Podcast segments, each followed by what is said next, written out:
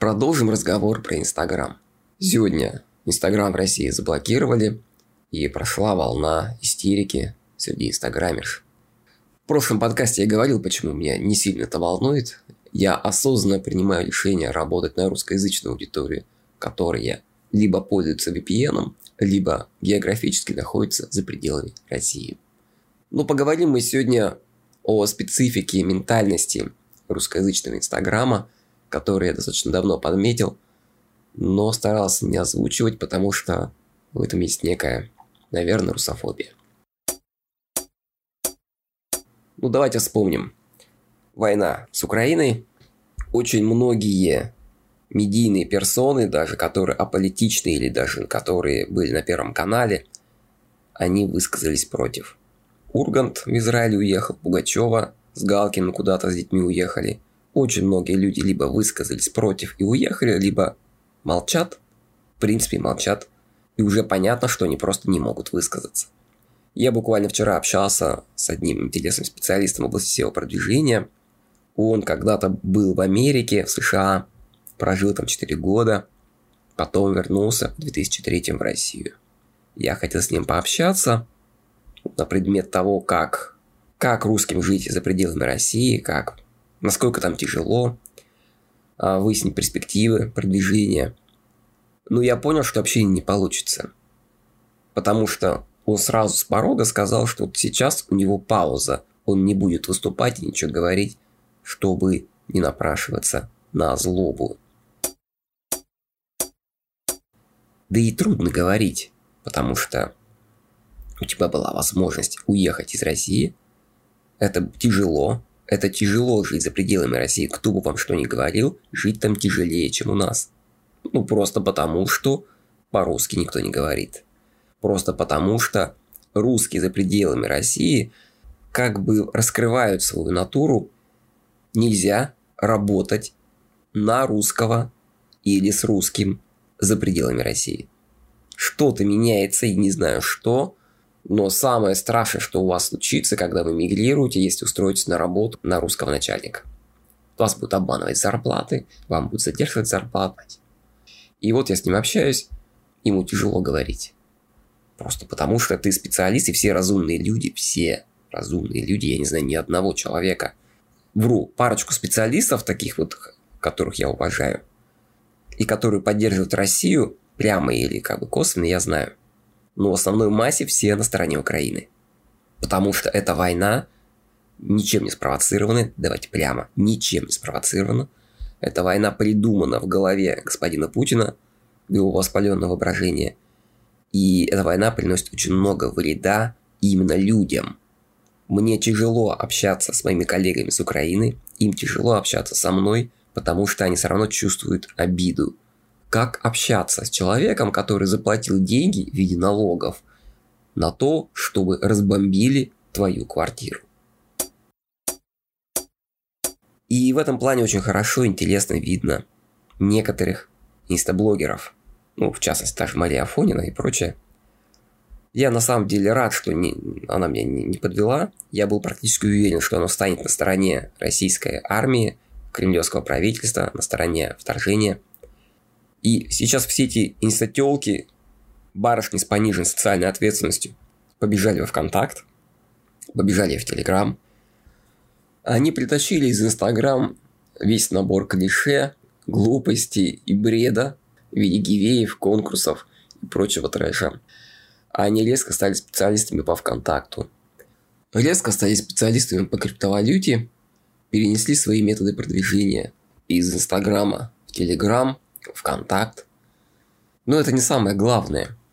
Самый главный вопрос, который я давно чувствовал, подозревал и который для меня стал очень очевиден именно через призму этой войны, это то, что методы продвижения этих товарищей, иными словами, инфо-цыган, очень близки с методами продвижения государственной пропаганды.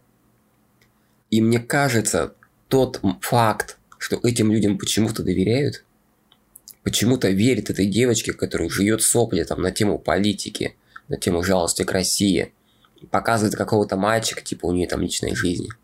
Вопрос, почему люди верят, почему у ней что-то покупают. Ведь очевидно, невооруженным взглядом это заметно, что девочка, ну, мягко говоря, совсем не специалист ни по криптовалютам, ни по Инстаграм, ни даже по запускам.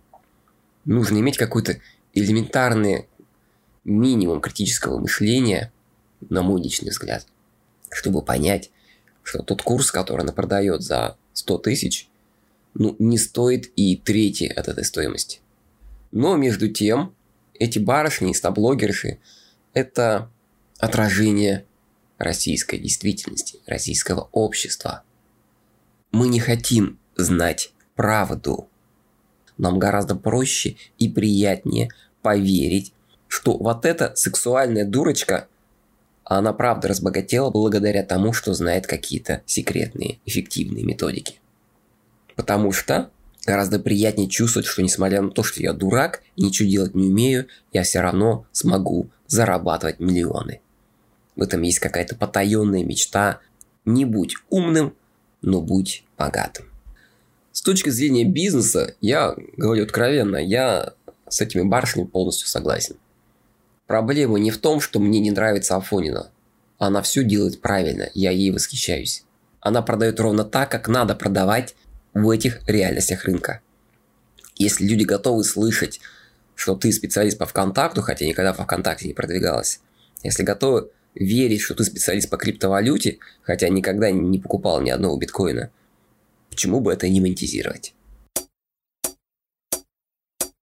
С точки зрения рынка, сейчас Россия изолируется от всего мира, сейчас рынок сжимается, денег меньше – и в этот момент люди готовы верить в любую сказку.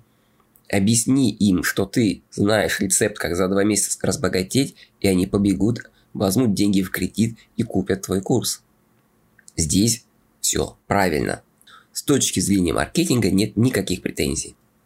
С точки зрения рынка сейчас открывать какой-то благотворительный центр, собирать деньги, помощь, а, не знаю, там, российской армии, раненых, там, и поддержку близких и прочее, прочее, это выгодно. И делать то же самое со стороны украинцев тоже выгодно. Это то, что пользуется спросом. С точки зрения рынка это выгодно. Другой вопрос, что говорит тебе совесть. И вопрос остается открытым. Еще когда я был наемным сотрудником и думал о не уйти ли на вольных, либо не открыть ли свою компанию, не заняться ли бизнесом, ну, просто потому что там больше свободы, там больше денег, перспектив. Но я всегда смотрел на предпринимателей вокруг меня и думал, а готов ли я стать таким же? Ну, с точки зрения ценностей. И вот это тормозило меня лично, и я знаю, что многих людей точно так же тормозило и тормозит. Не каждый готов стать барыгой, который продает свою совесть за деньги.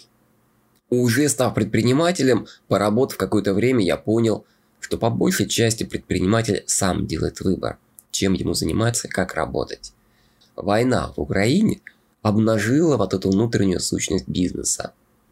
В Украине кто-то из богатых людей сел на дорогие Геленвагены, поехал к границе, заплатил взятку, выехал куда-нибудь в Молдову, занял дорогой вип-отель и пьянствует. А другой предприниматель пошел в ополчение. Купил снабжение, боеприпасы или продукты питания для своего отряда. Пожертвовал, по сути, денег на эту войну. Эта война обнажила моральный облик человека и бизнеса. В русскоязычном пространстве я очень хорошо вижу, что ну, есть люди, которые просто оболванены пропагандой, зомбированы. Их видно даже по эмоциональному состоянию. Но еще я вижу тех людей, которые очень цинично пользуются этим. Они очень цинично понимают, что пропаганда работает на них, и надо встать на сторону пропаганды, усилить ее и заработать на этом. С точки зрения бизнеса и маркетинга я с ними согласен. Но в этом же проявляется некая этика бизнеса, этика выбора. Я не готов кому-то что-то рекомендовать, советовать, пропагандировать, но однозначно задуматься об этом стоит подполье инфопродюсеров, сообщество практиков, которые говорят о том, о чем молчат инфо-цыгане.